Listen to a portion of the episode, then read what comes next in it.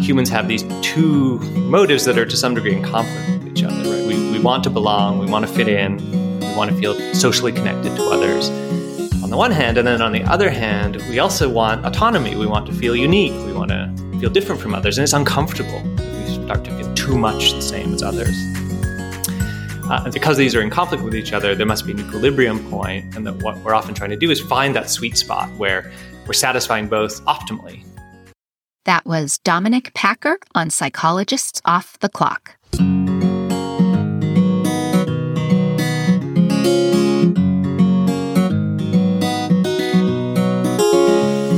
We are four clinical psychologists here to bring you cutting edge and science based ideas from psychology to help you flourish in your relationships, work, and health.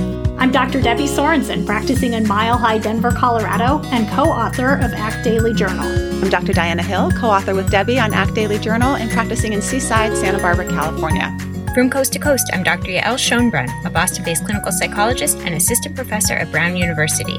And from sunny San Diego, I'm Dr. Jill Stoddard, author of Be Mighty and the Big Book of Act Metaphors.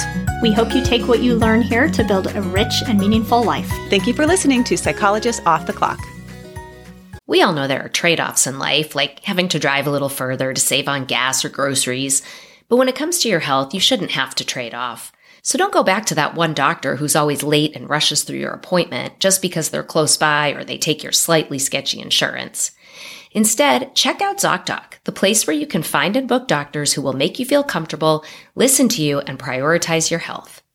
You can search by location, availability, insurance, literally no trade offs here because with ZocDoc, you've got more options than you know.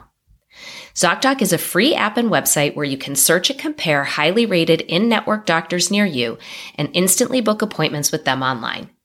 My kid's pediatrician is retiring this summer, so you can bet I will be using ZocDoc to find someone new who we all love and trust. So go to ZocDoc.com slash POTC and download the ZocDoc app for free. Then find and book a top-rated doctor today. That's ZocDoc.com slash POTC. ZocDoc.com slash POTC. Small behaviors can make a big difference in our health and well-being. Most of us work so many hours each week that we should think about how our work habits affect our bodies. Being able to stand sometimes while I work has made a huge difference for me. Uplift Desks has created high quality office furniture designed to help you work better and live healthier. My Uplift standing desk allows me to easily transition from sitting to standing while I work with just the push of a button. I feel so much better than when I sit all day, and it helps me recharge to change positions when I get tired in the afternoon. In addition to standing desks, Uplift offers ergonomic office seating, storage systems, even walking treadmills for your desk. You can get free shipping with no hassles, free 30 day returns and return shipping, and a 15 year warranty. Remember, by supporting our sponsors, you're supporting the podcast. Visit upliftdesk.com slash POTC for 5% off your order. That's U-P-L-I-F-T desk.com slash POTC to get 5% off your entire order. Psychologists Off the Clock is proud to be partnered with Praxis Continuing Education. Praxis is the premier provider of evidence-based training for mental health professionals.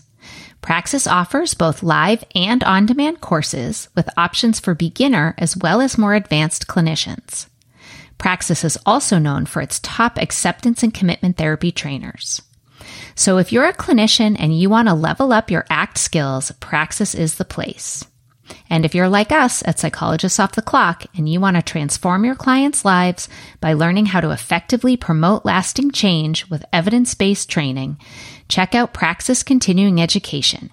You can get a coupon code on the offers page of our website offtheclockpsych.com slash sponsors. I'm here with Debbie to introduce today's episode where I interview social psychologist Dominic Packer about his new book, The Power of Us, Harnessing Our Shared Identities to Improve Performance, Increase Cooperation, and Promote Social Harmony. Debbie, tell me what you thought about this episode. Well, I think it's very interesting to think about ourselves and our lives and our experience in the context of groups and group behaviors. I think it's really shed some new light on some really interesting social psychology research about this, but I want to just acknowledge that it plays out in our day to day lives and that understanding groups and group behaviors really matters if we're going to understand ourselves really well, if that mm-hmm. makes sense. I think sometimes we have the, you know, in the Western psychology world and, you know, here in the US, we tend to be pretty individualistic. And so even within psychology, there's this tendency to focus on the level of the individual, but we behave in the context of the social world and community and groups. And so that's just such an important part of understanding our context of our lives. I completely agree with you. And that was something that stood out to me during this interview, too. It was like this reminder that because we're psychologists, we're trained to focus on the individual. And it's very easy to lose sight of the ways in which the many groups we belong to and the norms within each of those groups really influence our individual thoughts and feelings and behaviors, which is the level we tend to focus on. Right. And you talk about a number of areas where you see this. So, for instance, political divisiveness and cults and conspiracy theories and how this impacts our health and that kind of thing. So, those are just some examples of how how it shows up for us, which absolutely affects our our worldview and our relationships and our well-being. And I was just thinking it was actually an interesting connection because I've been writing something up about asking for help and how this can be so difficult to do and just some strategies for how to ask for help. And it came up in this piece I'm writing and it came up in your interview as well, which is the tension between our nature as really social creatures who evolve to cooperate in groups, but then also this cultural mismatch within individualistic cultures and societies where we kind of have this feeling of like, well, I should do everything myself and I should be independent and the focus on personal accomplishment and achievement and how that plays out in all these different ways, that tension between the two. So I think that sometimes we actually get into a real struggle in these areas in our day to day life. And if you zoom way out, that's kind of what it's about is that we're both individuals, but we're also operating within these frameworks of cooperative groups and sometimes uncooperative groups as well, right? Absolutely. Well, and I think the word tension describes it perfectly. And, you know, I really loved sort of the reminder in this episode about how important it is for us to be connected to our communities. You had mentioned the health benefits and Dominic and I talk about how quitting smoking and being part of a group have the same level of health benefits that research has shown this. And, and I think especially right now during this time of increased isolation during the pandemic, you know, for me, it, it was just a reminder how important it is to stay connected to the communities that feel important to, to us and to our lives you know, I have an example of that, which is that I love being part of the community of my kids' schools. And one of the ways I've built that is through hanging around the playground on the days that I pick my kids up. And actually, we can do that somewhat this year at my kids' schools, but for the last couple years, it's like parents aren't allowed to hang around on the playground. And that is something I really missed much more than I expected. I kind of think of that as like a stressful part of my day, having to go pick the kids up and, you know, take 45 minutes out of my day. But actually, that had a huge benefit to me that I really missed during the period when we were doing virtual schooling or weren't able to stick around. Yeah, I think that's exactly right. That there were all of these almost like hidden or invisible opportunities to be connecting with our communities that we took for granted that have gone away. And, you know, the negative impact of that is maybe not so obvious. And I think listening to this interview reminded me that, you know, we may need to get creative and think outside of the box, but that it is important that we find ways to stay connected. Absolutely. Okay, everybody, enjoy this episode with Dominic Packer. Hey, everybody, it's Jill here, and I'm so excited for today's guest. I have Dr. Dominic Packer here with me today. He is the author of a brand new book, The Power of Us, which is what we'll be talking about today. Dominic is a professor of psychology at Lehigh University. He researches, teaches, and writes about how the groups we belong to shape our identities, our behaviors, and our lives. With his colleague Jay Van Bavel, Dominic is co author of the new book, The Power of Us harnessing our shared identities to improve performance, increase cooperation, and promote social harmony. Dominic, welcome. Thank you so much for being on Psychologists Off the Clock. Thanks for having me on, Jill. I'm excited. Well, there is an immense amount of information to unpack here.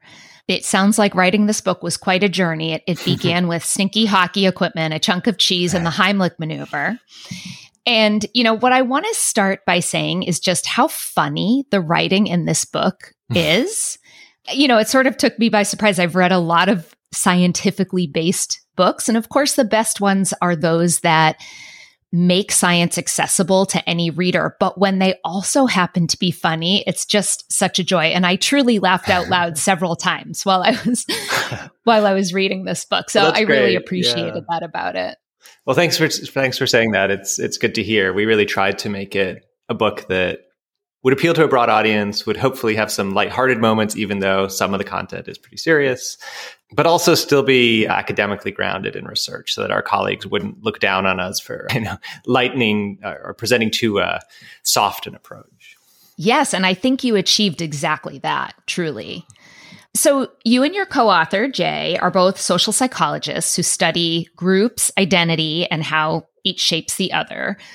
So, you know, basically, in other words, like who you are, how you mm-hmm. think, feel, and behave is heavily determined by the norms of the groups you care about.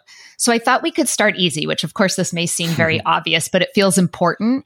Is how do you and Jay define a group in this context? That's a really great question. So, early in the book, we talk about uh, a plane trip I was on. I was flying on a commuter flight up the eastern seaboard of the United States. And ordinarily, when you sit on a plane, you know, you're there with 50 other people or 150 other people, depending on the size of the plane. And you might think that that's a group of people. But psychologically, it's not a group of people. It's just a set of people, a bunch of individuals or families or couples or people on business trips who happen to be sharing the same space at the same time, not a super attractive space on an airplane. But that set of people can become a group if circumstances sort of conspire to make it so. So you know, perhaps the plane is incredibly late. And you're all sitting there on the tarmac for a couple hours. You start to bond. You start to feel like, hey, we're all stuck here together. In my case, it was a very turbulent flight. There was a lot of storms as we flew up.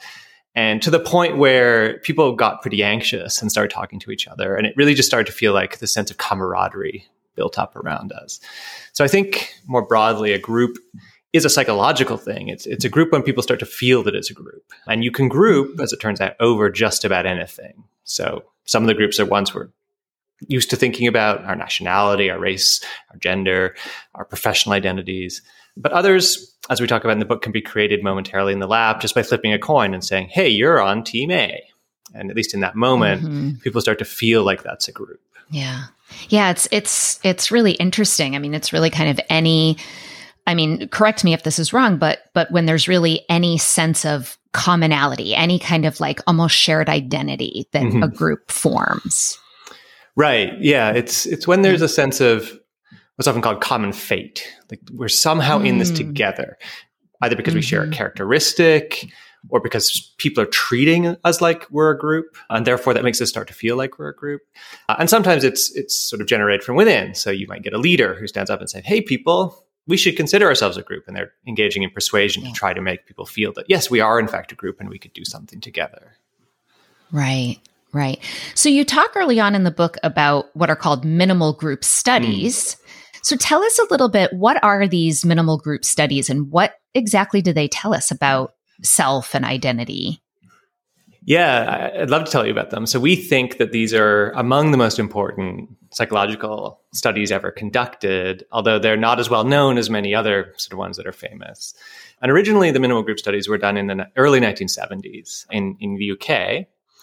And what the researchers were originally trying to do is create what we, we sort of call a social vacuum. So, they were interested in studying prejudice, discrimination, and the reasons why people are willing to discriminate against other groups. And in real life context, if we think about actual intergroup relations or conflict, we know that there's a ton of factors involved, right? We know that there's histories of conflict. We know there's stereotypes. That we know there's conflict over resources. We know there's, you know, inflamed rhetoric from leaders. All of these things would contribute. But as scientists, they wanted to try and unpack it and figure out, well, what is the contribution of all these different factors and how do they work together? And so they wanted to create this situation where people would be in a category or group, but it wouldn't really feel very important to them. And there'd be no, at least, rational reason for them to, to discriminate, to be biased in favor of their own group. So what they did is essentially randomly put people in completely novel, new groups they've never heard of, meaningless. They're never going to meet anyone in their group. There's no personal outcomes involved. There's an in group and an out group, but the tasks they're given are in no way competitive between the groups. So that if they're allocating resources, for example, between their group and another group, they can decide that both groups do great and it's not a, a zero sum us versus them kind of thing. And they thought this is a baseline. This is you're in a group, but you have no reason to discriminate. We'll start with that as our control condition, and then we'll add in stereotypes, or we'll add in conflict over resources, or add in these other factors and see what effect it has. But when they start to run these studies, what they quickly found was that people were still biased. That although you got rid of all the reasons why people should be biased in a sort of rational way, nevertheless, people still discriminated in favor of their own group and immediately liked their own group more. In the original studies, they did things like have people complete an art preference task. So you'd look at abstract art, you'd rate a few paintings, and then they say, ah, you're a, a Kandinsky fan or you're a Klee fan of course, it was actually arbitrary which one they put you in. people didn't know the difference, but immediately people resonated to those identities. And when we've done studies like that, we've often used something like you're on the Lions or you're on the Tigers. And it's clear that it's random. Like, and yet immediately people will resonate to that, to that group.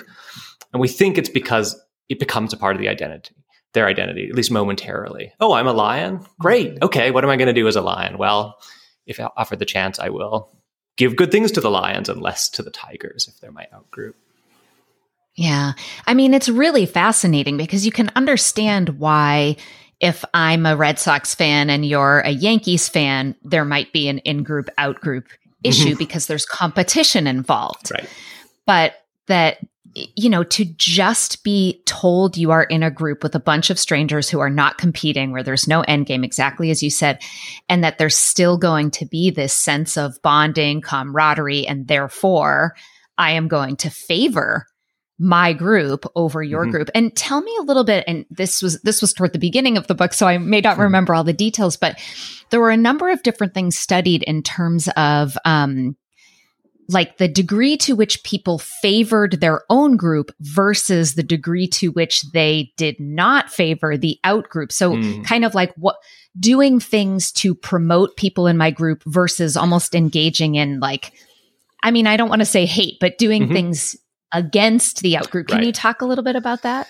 Yeah, so uh, you're getting at a really important distinction, which is the difference between what sometimes called in group love versus outgroup dislike or in extreme form outgroup hate.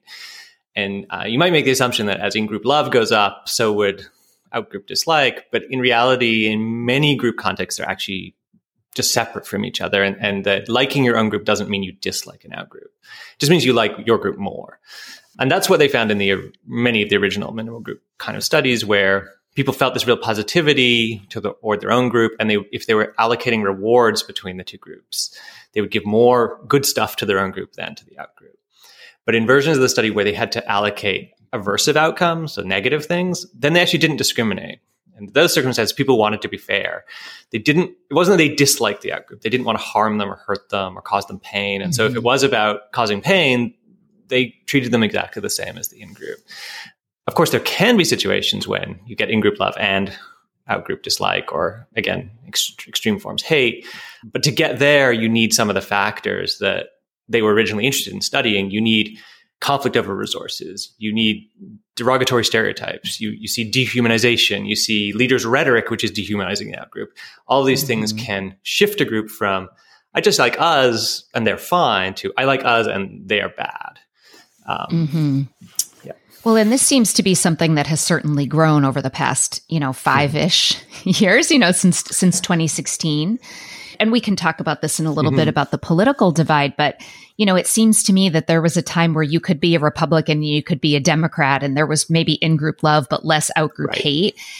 And it's something has shifted over the past few years where that doesn't seem to be the case anymore. It seems to almost have flip flopped in a way. Do, do you know if there's been much research on that given how recent these events have been?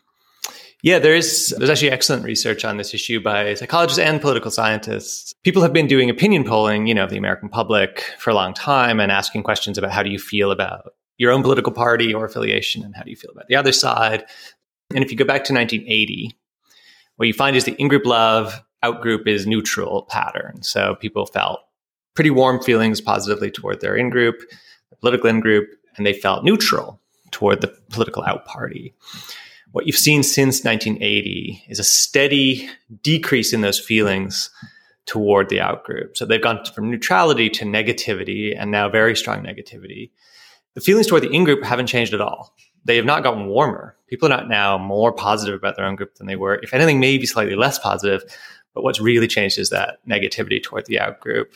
And as of about 2012, so yeah, eight, nine years ago, it actually was the case that on average, people's negative feelings toward the outgroup became stronger than their positive feelings toward their own political party. And I think we can hear this rhetorically when we hear people saying that they're going to vote against somebody, right? Like I'm voting against mm-hmm. Hillary or I'm voting against Trump, rather than saying I'm voting for somebody. It's the right. strong driver politically now is I want to keep them out of office or not let them achieve their goals as opposed to I really love the person I'm actually voting for. Right. Right. Yeah, it's really striking. And I do, I want to come back. I have a, a few more questions about mm-hmm the political arena. But I want to set a little more scaffolding around sure. some of the other findings around groups that might help us understand that even better. So one of those that I found, I mean, I found everything in this book fascinating, honestly. It was, I'm a clinical psychologist, but you know, of course we all took our social psychology mm-hmm. classes and they were always among my favorite. I just, I think the research in this area is so interesting. So you talk about the independence paradox. And one of the examples I think you give is about, you know, hipsters choosing to live in kind of more fringe areas as an assertion of independence. And mm. yet they all dress and look alike. And, and so that also seemed directly related to optimal distinctiveness, which is right. you talked about this human need to feel both a sense of belonging and uniqueness and why, you know, brands like Apple have been successful because they capture that in their marketing. So can you talk a little bit about that independence paradox and the optimal distinctiveness and give some examples around that? Sure. So clearly it's the case that part of human identities, at least for many of us, involve groups that we belong to. So, you know, I'm a Canadian, that's part of my identity. I'm a male, that's part of my identity. I'm a professor, you know, all of these are group memberships. But there's also aspects of ourselves that are more independent than that or in more individual than that, right? These might be personality traits or skill sets you hold or hobbies that you possess that sort of differentiate you from other individuals. Like you being a redhead like being a redhead or thinking, you know, I'm smart or thinking I'm I'm very disorganized, these sorts of things. But we also think it's the case that even at those individual levels of self, it's influenced by the groups that we're part of. Such that the things we think are important to be as an individual are very much shaped by the norms of the groups we belong to, and that we're very likely to try to become the sorts of people that would fit in with the broader norms of the groups that we belong to the independence paradox is this, this cool phenomenon, which is in more independent groups, you will find greater independence among the most identified group members. So ordinarily identified group members are the most conformist. So if a group has a set of norms, it's the people who are the most identified with that group who will most exhibit conformity to those norms. But what if the norms are independence? And so you can think about American national identity, for example. America is a country sort of grounded in from the very beginnings of the revolution in this notion of independence. It's very much part of the national ethos uh, that one stands alone and has a lot of individual autonomy. But what researchers have found, sort of paradoxically, is that the more identified you are with the group America as an American, the more you also exhibit independence as an individual. That is, you want to embody that kind of a norm. An art critic called Harold Rosenberg once sort of coined this phrase, a herd of independent minds, which I love because I think it perfectly captures it, right? We're all here, we're all together, and we're all assuming that we're not influenced by norms, we're not conforming, and yet we're entirely conforming by behaving as a set right. of individuals. And so the hipsters would be a similar example to that, mm-hmm. where part of what what so their group norm, the the, the thing that they kind of latch onto as a value is being different, is standing out right. and being unique, but they're going to be more likely to have an even higher tendency to conformity within their own group. So it's this right. irony, basically, hence the paradox. That's that's right. Yeah. So one of the messages of our book is that very little about being in a group per se determines anything about how people behave. The norms of groups have a great deal of influence on how people behave, but different kinds of mm-hmm. groups can adopt quite different norms. So you can imagine a group where, you know, you're not supposed to stand out, right? Where you, you don't speak your mind, where we don't tolerate dissent in this group. Everyone has to listen to the leader, and that's just how it's done here, in which case you'll see a lot of that behavior. You can also imagine other kinds of groups where the, the norm is very much dissent and argument, and, and everyone has a great time arguing with each other. They don't feel less of a group. It's just that's how we are, that's how we behave. Earlier, you mentioned the mm-hmm. idea of optimal distinctiveness, which is one of my favorite ideas. It comes from a psychologist called Marilyn Brewer, who was my postdoc advisor at Ohio State. And as you said, she proposed that humans have these two motives that are to some degree in conflict with each other, right? We, we want to belong, we want to fit in, we want to feel socially connected to others on the one hand. And then on the other hand, we also want autonomy. We want to feel unique. We want to feel different from others. And it's uncomfortable if we start to feel too much the same as others. Uh, and so she proposed that because these are in conflict with each other, there must be an equilibrium point, and that what we're often trying to do is find that sweet spot where we're satisfying both optimally. So I feel optimal level of lying. at the same time. It's not so much that i I'm threatening my autonomy. And what she noted, and others had followed up on, is there's certain kinds of groups, like hipsters, for example, that, that might perfectly satisfy that. So on the one hand, it can be a tightly knit group, like you feel like you're part of a community, you feel like you have a set of norms and strong social connections. That's the belonging piece. At the same time as your group is distinct, it's different from the rest of society, and often that comes with a sense of superiority as well. Like you think you're a little bit better than everyone else, uh, a little more cool. But it's really these groups. It often resonates, especially to younger people, teenagers, that you look at them from the outside and say they all look the same. They all dress the same. They all talk the same. They all like the same music. But if you talk to them, they say, no, no, we're very different. You're, you know, we we standing out from the rest of society. And so it's it's satisfying those two needs at the same time. So is this type of phenomenon partly responsible when people are vulnerable to being recruited by a cult or a gang? You know, they they tend to look alike, dress alike, share mm-hmm. the same values, group norms, etc but also they're told that they're special and mm-hmm. distinct mm-hmm. and different. So is it appealing to that need for optimal distinctiveness? I think so. I think that's a part of the, the puzzle. So at one point in the book, we talk about what are the kinds of needs that groups can help to satisfy. And there's all sorts of needs that groups help to satisfy, including, if you think about it, just very basic physiological and safety based needs, right? It's humans are very vulnerable species. We don't have scales. We we're kind of delicious, right? And the way we survive is by getting together with other people and, mm-hmm. and thus, you know, able to do much more cooperatively and, and gain many more resources and also protect ourselves. So groups, groups serve many functions, but psychologically, they're a source of belonging and connection. They're a source of, of autonomy and distinctiveness. They're also a source of status. So people often want to belong to higher status groups, or if they're part of a group, they would like their group to be uh, sort of rise up in, in, status. Groups can also satisfy epistemic needs as well, right? They they tell us things about the world. They come with stories about how the world works and help to make sense of things. And when any of these needs are threatened, people will look to solutions or look to places they can be satisfied. And in some cases, if you think about a cult, right, you've got a very tightly knit group so it's a place where there's a lot of belonging. It's epistemically very sure of itself, right? This is a group with a great deal of certainty where they have a mm-hmm. strong worldview and it's all consistent and coherent internally, if not to everybody else. It's a group that stands out, so it's got that distinctiveness component. And most of the time, cults think they're, you know, they're the children of God, right? Which you don't really get much more superior than that. So it's hitting a lot of these needs simultaneously for people. And so you can understand why if someone's feeling their status threatened, they're feeling uncertain about life, they maybe lacked some belonging in their life, and then you stumble into this context, a cult could actually be very appealing to you. It's probably not, not enough to keep you there, but it might make you interested in the first place. And then they use other techniques to keep you there. Right. So cult leaders are notorious for being manipulative, being very strong. Right.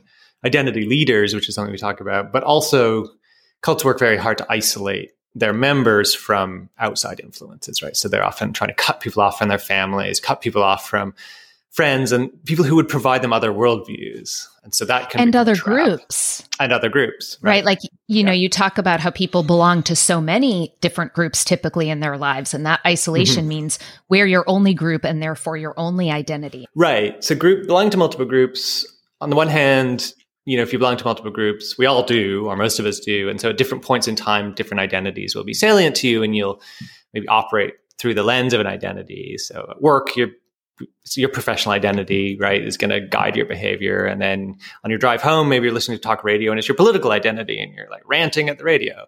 And that's a different self. But at the same time, multiple groups, and I think this is what you're getting at, are also a resource to us. Because we have these multiple selves, we in our own heads have access to different perspectives.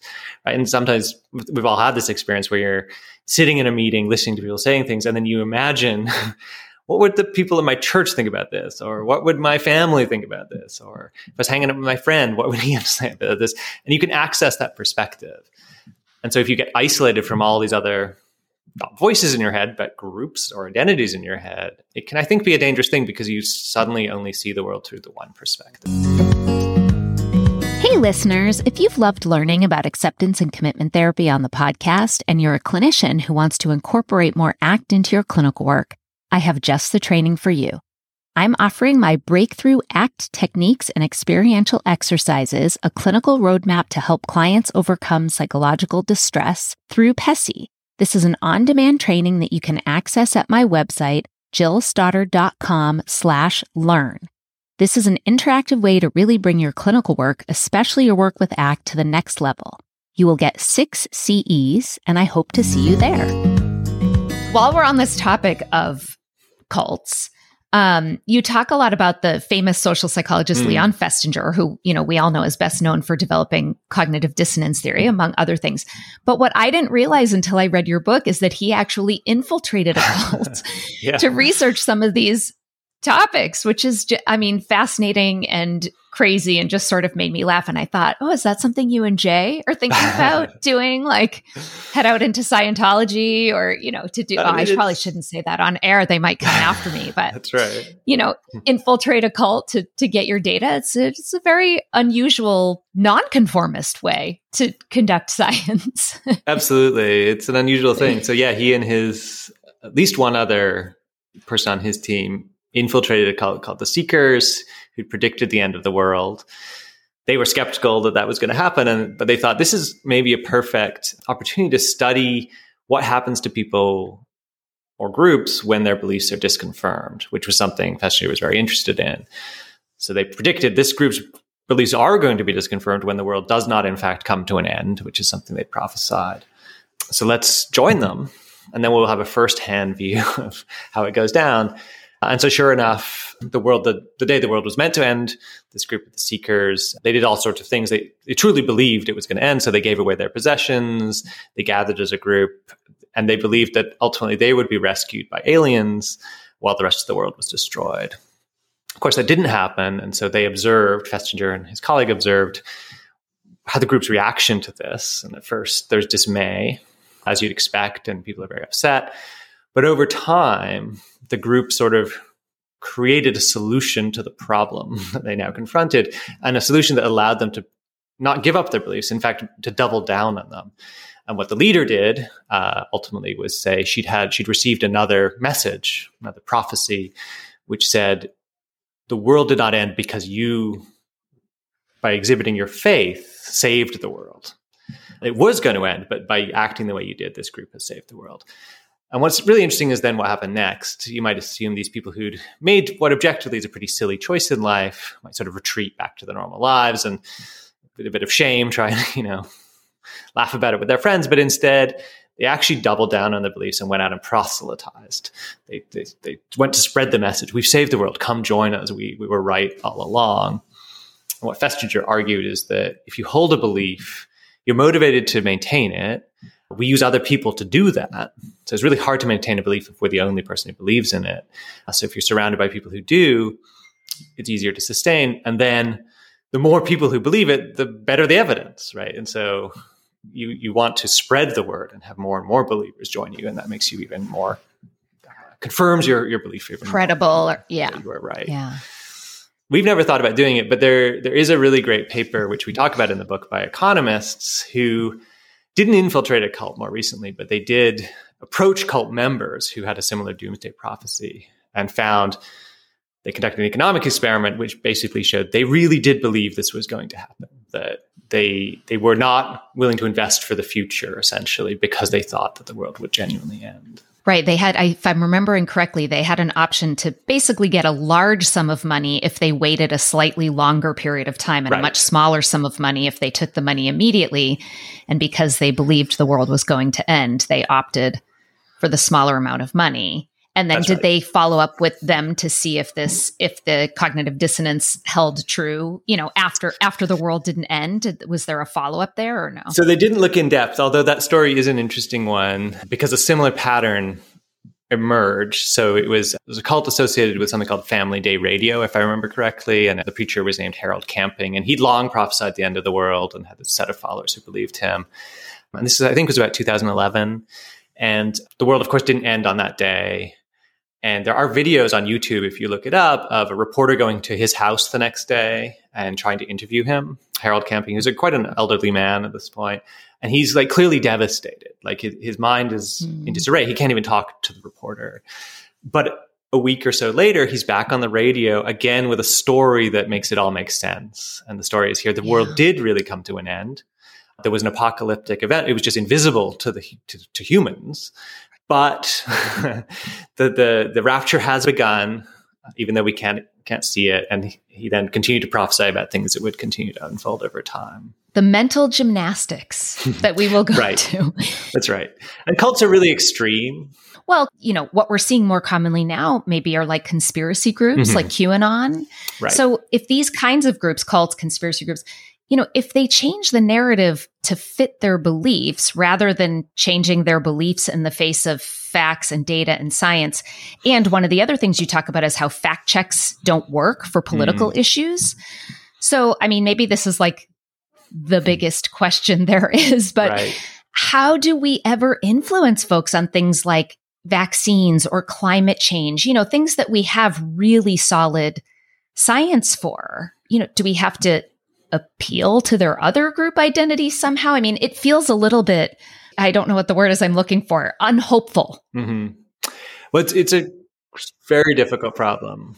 I mean, I think there is hope um, in the long run, but I think it's a really difficult challenge. And people who have, say, a family member who's become sort of wrapped up in or taken up by a conspiracy theory, whether it's QAnon or something else, will tell you how difficult it is to have any conversation about it because everything can get twisted into the worldview and, and anything that strongly re- sort of rebuts it is just rejected. And then you start to feel like, you know, you're, they, they think you're now an enemy, right? That there's, they shouldn't be listening to you mm-hmm. or even mm-hmm. talking to you anymore. So it's really hard to infiltrate. And I don't think we actually know enough about how, how to get people out of that cycle. Um, yeah. I mean, I think there are some things that, so just on the vaccine issue alone, and there is a recent paper, and it was written up in the, I think it was the Washington Post a few few weeks ago, where they they use people's identities in a sort of judo like move to increase support for vaccination by playing into the beliefs. And so what they did essentially is they approached uh, Republicans who were anti-vax, or if not anti-vax, had at least not been vaccinated and they said to them in one condition, by not getting vaccinated, we are making ourselves vulnerable to the Democrats, right? The, the more Republicans who are sick or who die from COVID, the more likely it is Democrats win elections. And this sort of worked. It actually increased willingness to go get vaccinated in this set of Republicans by playing to this this identity of well, let's let's stop and think for a second about what is actually good for our group and what's good for our group here isn't necessarily to deny this evidence. Right. That's interesting. That is a judo move. I like it. Yeah. well, it, and it also seems like what may be partly related to this. I mean, all of these in group, out group issues that are political in nature is the naive realism mm-hmm. that you talk about. So, can you talk a little bit about, you know, what that is and right. what we do about it, if anything?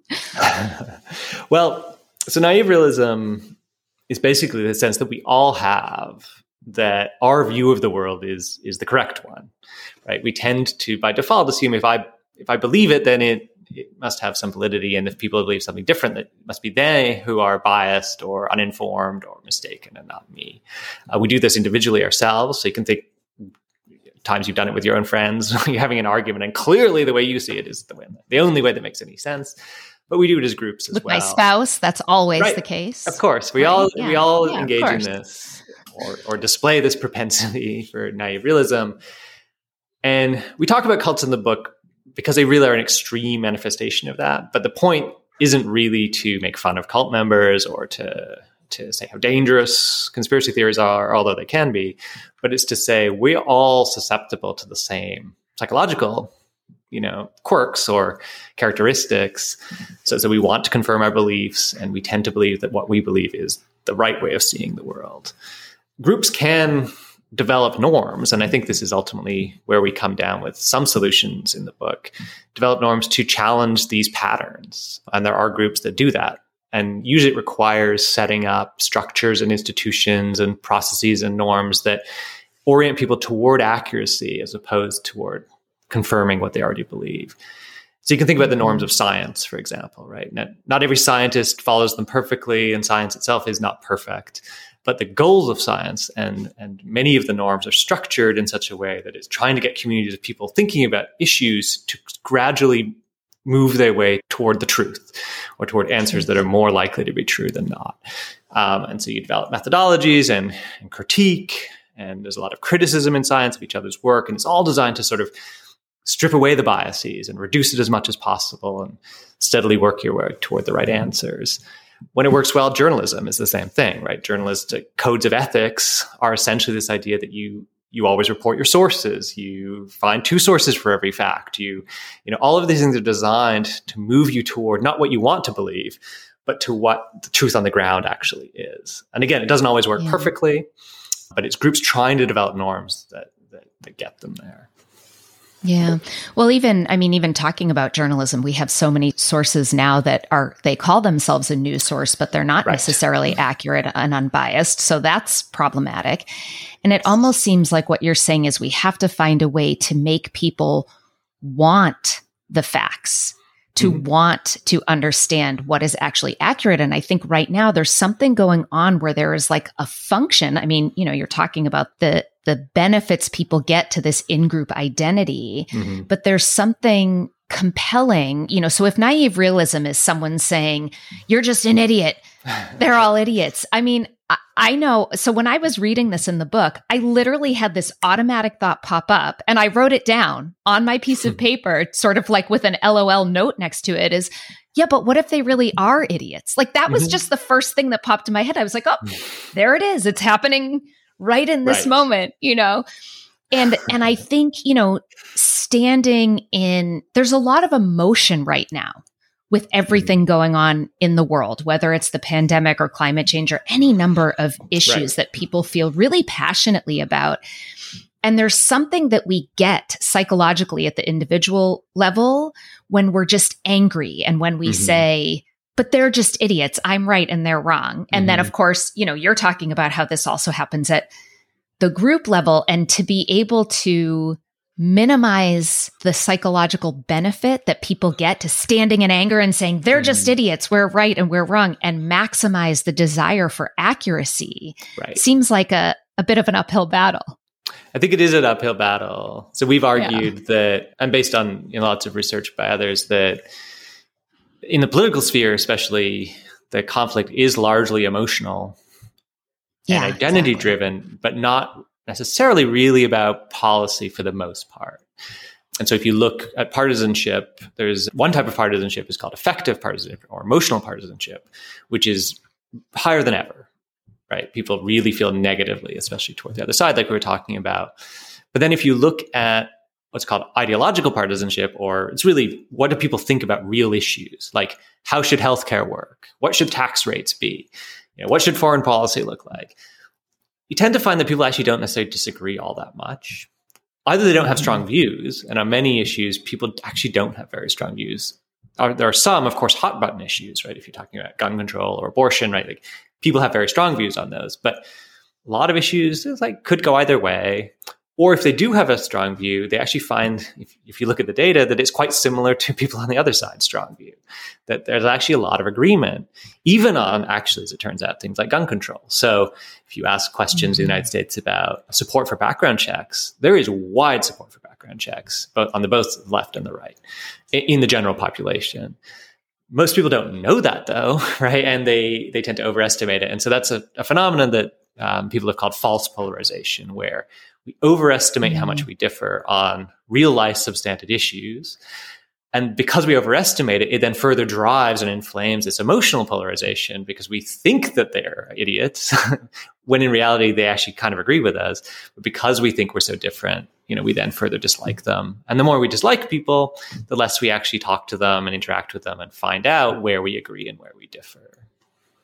Yes, absolutely. And there was some research you talked about that I, again, I thought was fascinating, which had to do with physical distancing. You know, in, mm. I think in Congress, where you have Republicans physically on one side and Democrats physically on the other, the more separated people were, mm. the less they were talking to each other. Yeah, it was this really cool research by a team where they analyzed video footage of when Congress is in session, they analyzed video footage, and in particular, they analyzed how much people moved around. And in particular, how much did they cross the aisle? So would someone on the Democrat side cross over to the Republican side, and how much would a Republican cross over to Which Democrat I always side? thought was just a figurative, right? You know, a figure of speech, but this was literal, literal. crossing of a literal aisle. That's right. Yeah. Right, exactly. And what they found is that over time, over the last 10 years or so, that, that movement had decreased substantially so that people on the left were less likely to cross over to the right and, and vice versa. And then they found that they could predict voting patterns, more polarized voting patterns from earlier time points, lack of movement. You can't take that as a causal piece of evidence. Right? It doesn't necessarily show that moving less literally caused people to behave differently in the way they voted, but it's suggestive of a general sort of syndrome, right? That that we're seeing the parties engage in less interaction with each other, which is likely related to less compromise, and right. in turn related to you know, more polarized votes on issues. People, you know, this is something political scientists talk about. I think from a democratic perspective, thinking about transparency of government, people often bemoan like backroom deals and you know the people getting together in the cloakroom of Congress and hashing things out, not on the floor.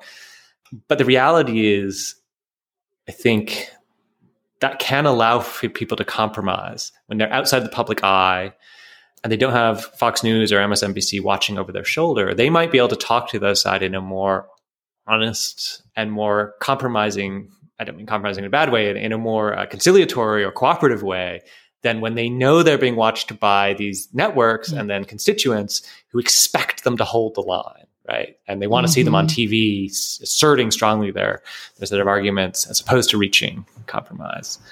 Um, yeah, and the, the, interaction reminds me of this quote that I I'm I'm not sure who it is. I'll have to look up, but it's someone who said, and I'm going to butcher this, but you can't hate someone whose story you know. Mm.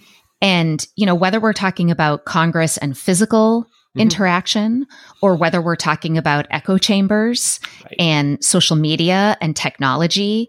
It's like the more we stay within our own groups and don't talk to people, you know, we're hiding people on Facebook whose opinions are different from our own. It's it's discouraging getting to know each other's stories and it's you can't even if you disagree with someone's political ideas you don't hate them as a person if you see mm-hmm. them as a human being and you know their story. That's and right. I think this separation, whether it's technological or, you know, literal and physical, is is taking that away from us. I agree. Um, so some people, in a sort of simplistic way, often say, "Well, if only we could expose people to the you know information from the other side or opinions from the other side, we're, we're too isolated in these echo chambers." And what research suggests, at least, is that if the very it, it might not work, but it could also backfire. That just getting bombarded with other people's opinions doesn't necessarily make you like those people anymore, especially if you think those opinions are bad opinions. But I think what you're suggesting is much deeper than that, which is really getting to know somebody isn't just about learning what they think about political issues, right? It's it's understanding who they are, it's understanding some of their other identities, it's understanding how they became the person they are today, so their story. And just to give a shout out to one of my colleagues here at Lehigh, Mike Gill, as a psychologist in our department, he studies the psychology of blame and when people will blame more or less harshly, often for very, you know, bad behavior. But what he finds is that blame is is much reduced when people learn what he calls historicist narratives about about others and what that really is the person's mm-hmm. background story how did they become the person they are today that they're doing something you really find wrong or really disagree with but what led them there and if you know that and understand it it increases feelings of empathy and it reduces blame and it reduces the harshness of punishment and shifts people more to, to wanting to rehabilitate people or engage them in in restorative kind of justice right. as opposed to harsh punishment that excludes them and that may never bring them back to the community. Yeah, I love that. Hi, everybody. It's Diana here, and I'm starting a new venture in 2022.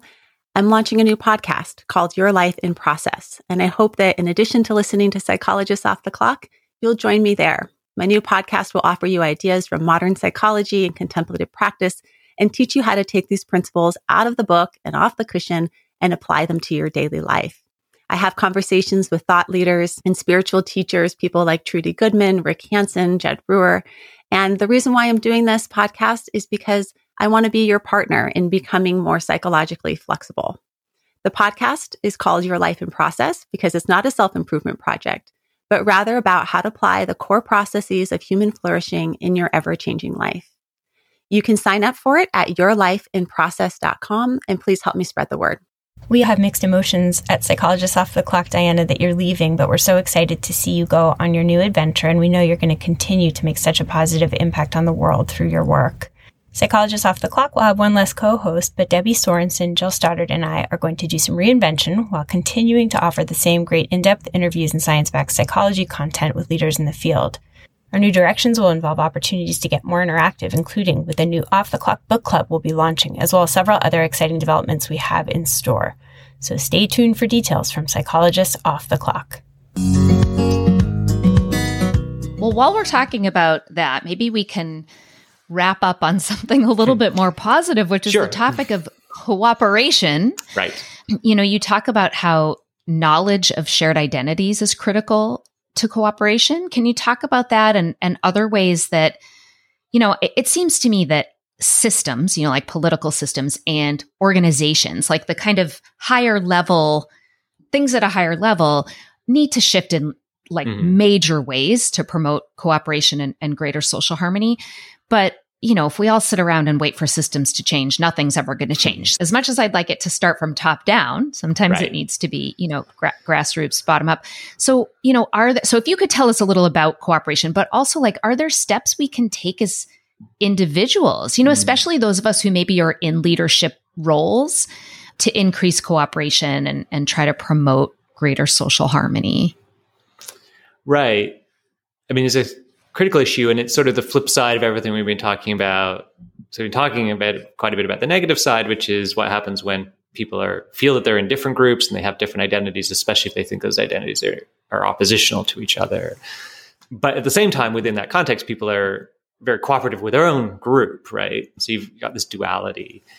When we talked about the minimal groups earlier, I can't remember if I said it or not, but uh, what we think this sort of propensity to immediately identify with it with a new group you've never even heard of before. It's, it's showing that humans have this readiness for solidarity or readiness to cooperate. Mm-hmm. That given an opportunity, aha, we're part of something in common. All right, let's try it out. Let's see if we can make something work here. We can do something together.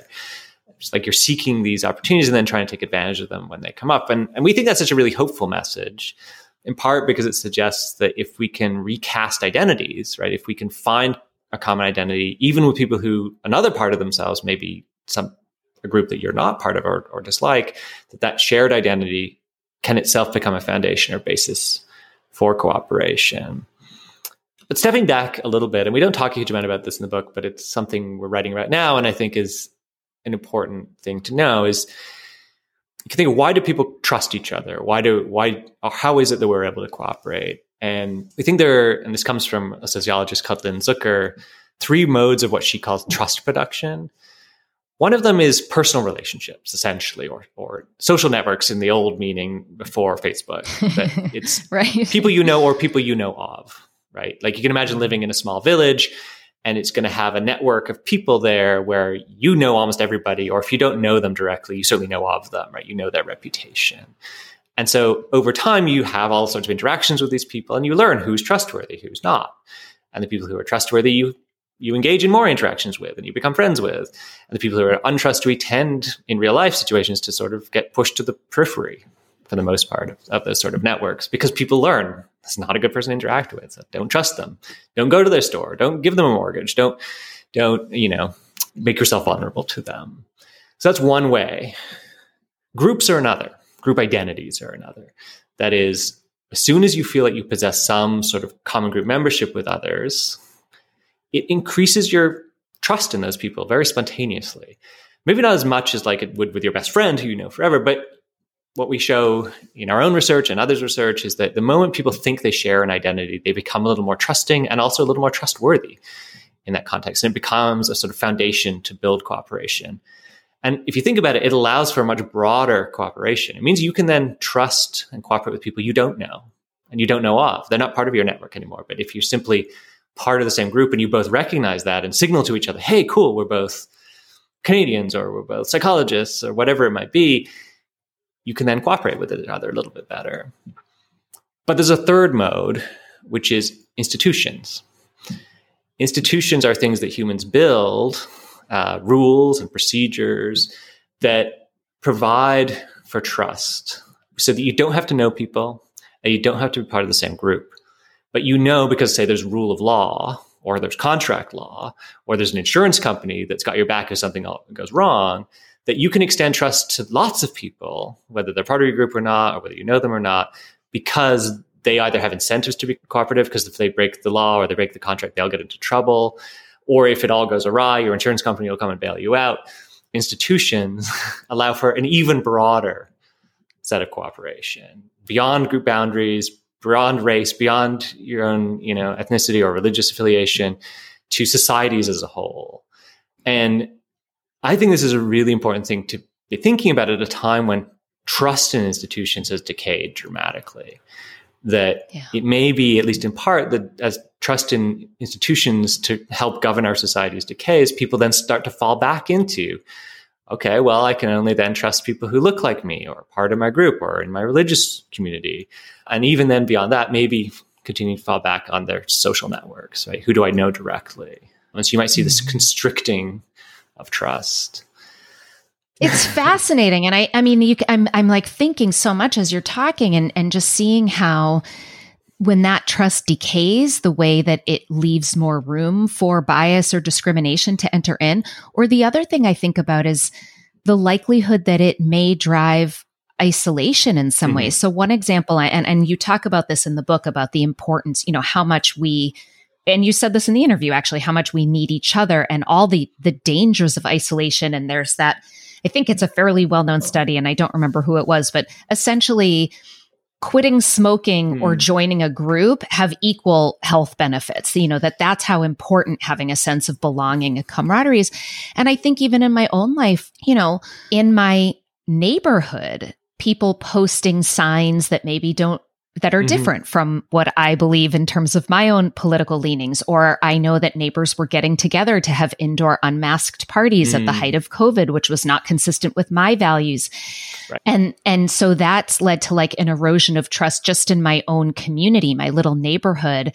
And I've stopped going, you know, even once it became a little bit safer, I've stopped participating in a lot of those activities you know, because of it's not just the political difference. I think what you've really hit here is that it's a lack of trust. I don't feel mm-hmm. safe.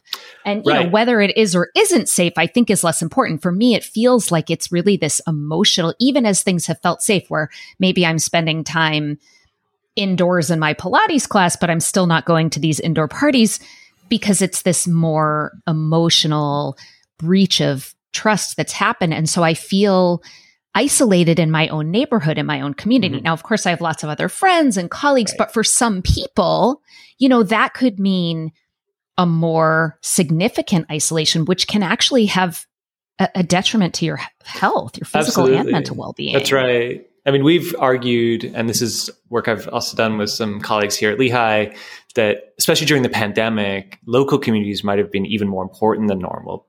If you just think about what happened, is especially at the beginning when we all sort of moved into this lockdown phase, suddenly local communities where you lived was hyper important yeah. in a way it probably wasn't for most of us most of the time. Like everyone stopped traveling, you weren't really leaving your house. What was going on in your local grocery store or your local hospital was suddenly very important. And so we found that we, we, we've conducted a pretty large scale longitudinal study over time throughout about a year of the pandemic from early on to about a year later. And we asked people early on, to what extent do you feel identified with your local community, essentially your neighborhood? And to what extent do you think your local community is, is rallying together in solidarity to confront this crisis? And people differed dramatically. Some people really identified and they really thought their communities were rallying, and other people much less so. And then we followed people up over time and we were measuring lots of things, but among them, we measured stress and we measured anxiety symptoms and we measured depression. And we found that those people who'd felt that their communities were rallying and they felt identified with those communities early on had less stress over time, were less anxious, and were less depressed up to a year later. And so it, I think it speaks to the importance of social connection broadly and group identities broadly, mm-hmm. but perhaps in this sort of a crisis, local communities are even more important uh, than they normally would be. Yeah. So find your tribe, find your people. right. Care about the facts, seek out the facts. Seek out the facts. What else? Do we have any other quick takeaway points that we can give people? uh, beware of leaders who are engage in a lot of rhetoric to inflame you to make you think that mm. you are superior or and that the other side is not. That's, Doesn't mean you shouldn't that. be critical about other groups, especially in the political sphere. Politics is meant to be a contest of mm-hmm. ideas, but it should be about ideas and not about you know good and evil or about who's an idiot and who's brilliant. Um, I think. Right. And, and leaders for their own purposes, especially on social media, because they know that kind of rhetoric gets attention, are often trying to inflame their base or yeah. often trying to inflame the followers of a group in ways that are, for society at large, actually very detrimental.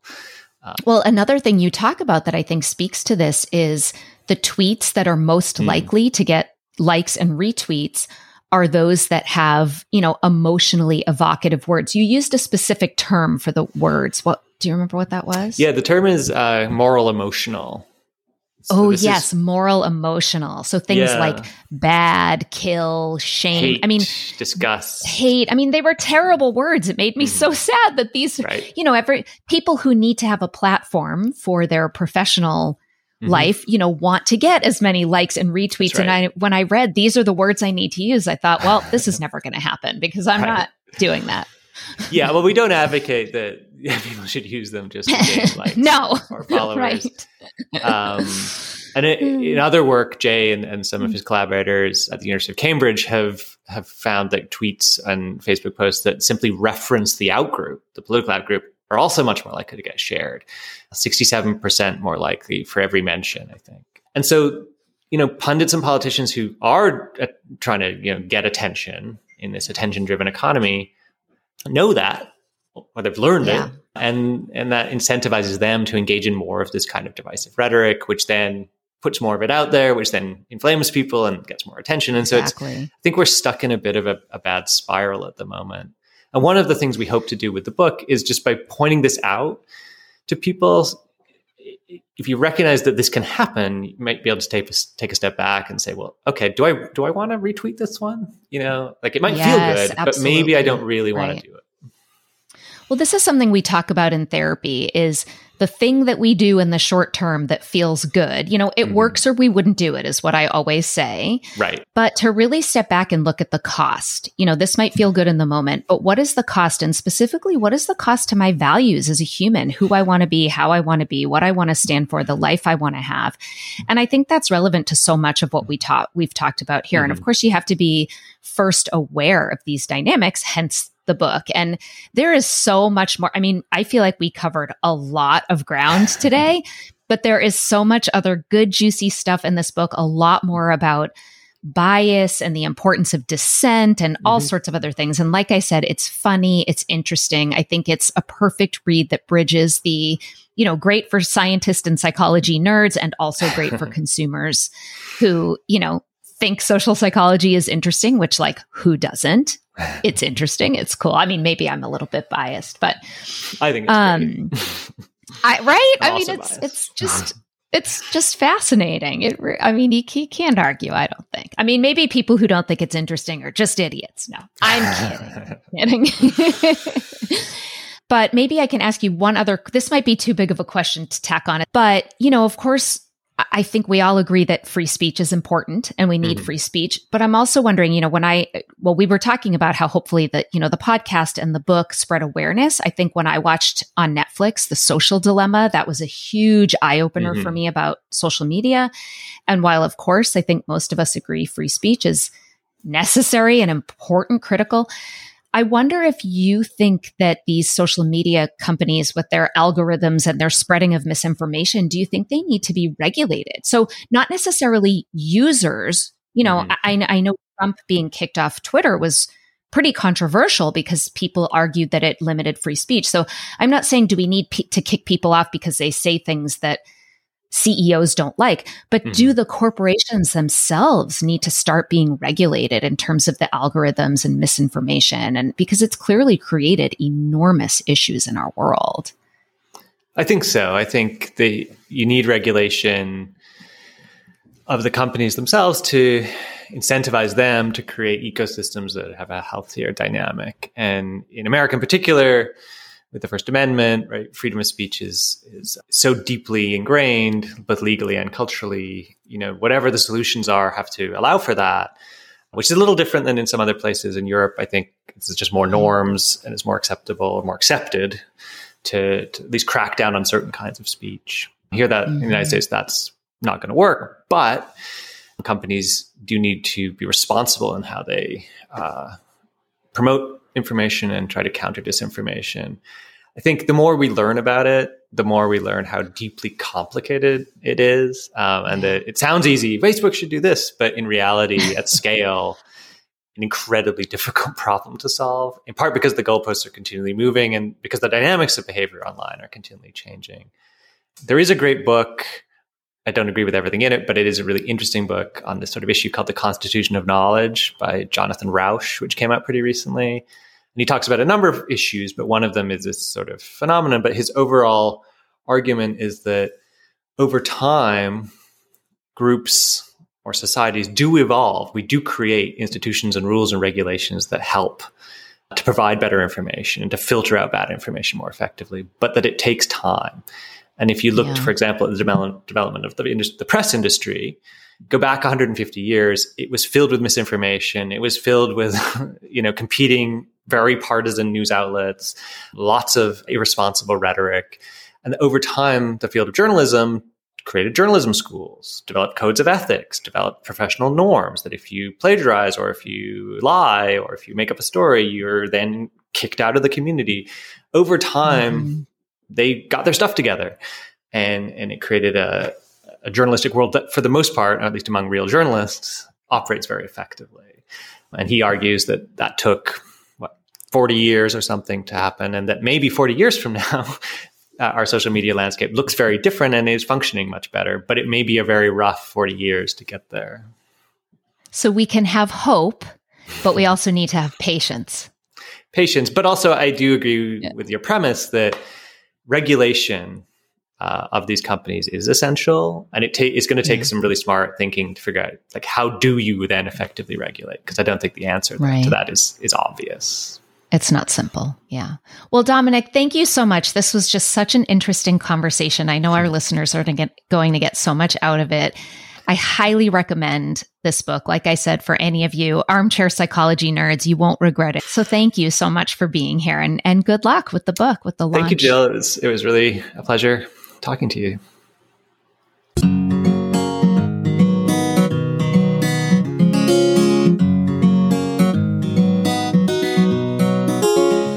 Thank you for listening to Psychologists Off the Clock. If you enjoy our podcast, you can help us out by leaving a review or contributing on Patreon.